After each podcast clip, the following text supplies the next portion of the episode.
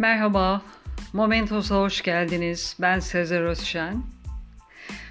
Bugünkü yayında 1908'den 2010'a kadar tarihte 24 Şubat'ta neler olduğuna bir göz atacağız.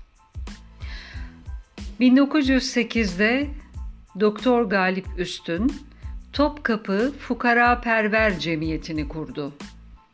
1910'da Sanayi Nefise Mektebi'nin Mimar Sinan Güzel Sanatlar Akademisi'nin yani kurucusu, ressam ve müzeci Osman Hamdi Bey öldü.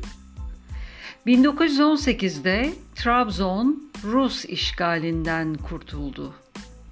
1922'de Elazığ'da Milli Mücadele Yanlısı Satveti Milliye adlı gazete çıkmaya başladı. 1942'de Almanya'nın Ankara Büyükelçisi Franz von Pappen'e Ankara'da suikast girişiminde bulunuldu. Büyükelçi ve eşi olaydan yara almadan kurtuldu. Suikastçının Yugoslav göçmeni Ömer Tokat olduğu belirlendi. 1946'da Cumhuriyet Halk Partisi'nin Parti Sanat Mükafatı adıyla düzenlendiği yarışmada Cahit Sıtkı Tarancı 35 yaş şiiriyle birinci oldu. 1951'de Kırşehir'de Atatürk büstü saldırıya uğradı. Saldırıyı kınamak için 5 Mart'ta büyük bir miting düzenlendi. 1954'te Tuna Nehri'nden Karadeniz'e, oradan da İstanbul Boğazı'na inen buz parçaları tabakalar halinde tüm boğazı ve limanı kapladı. Deniz trafiği durdu. 1955'te Türkiye'nin ilk özel dedektiflik bürosu İstanbul'da avukat Fethi İnder tarafından kuruldu. 1955'te yine Türkiye ile Irak arasında karşılıklı işbirliği antlaşması CENTO diye yazılmış Bağdat'ta imzalandı. Daha sonra Birleşik Krallık, İran ve Pakistan üye olarak Amerika Birleşik Devletleri de gözlemci sıfatıyla katıldı. 1977'de Güneydoğu Gazeteciler Cemiyeti kuruldu.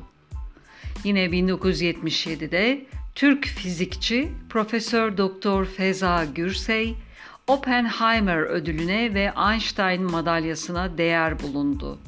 Gürsey ödülünü Amerikalı fizikçi Glashow ile paylaştı. 1983'te Necmettin Erbakan'a 4 yıl hapis ve 1 yıl 4 ay sürgün cezası verildi.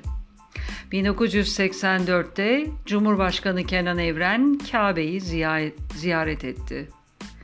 1993'te Danıştay, Nazım Hikmet'in vatandaşlığa alınması için kardeşi Samiye Yaltırım'ın açtığı davayı reddeden idare mahkemesi kararını onayladı. 1995'te tüketiciyi koruma yasası kabul edildi. 2005 yılında Penguen dergisinin Tayyipler Alemi adlı kapağı sebebiyle derginin sahibi olan Erdil Yaşaroğlu ile PAK yayıncılıktan 40 bin liralık manevi tazminat talep edildi. 2010 yılında Balıkesir Dursun Bey'de 4 yıl önce 17 madenciye mezar olan maden ocağında grizu patlaması sonucu 19 madenci yaşamını yitirdi. Maden ocağının sahibi biz madenciler bununla yaşamak zorundayız derken Başbakan Erdoğan da iş yerinde 20 gün önce inceleme yapıldı dedi. Tarihte bugün yayınımız sona ermiştir. Hatırlatmalarımız devam edecektir. Dinlediğiniz için teşekkürler. Hoşçakalın. Momentos'la kalın.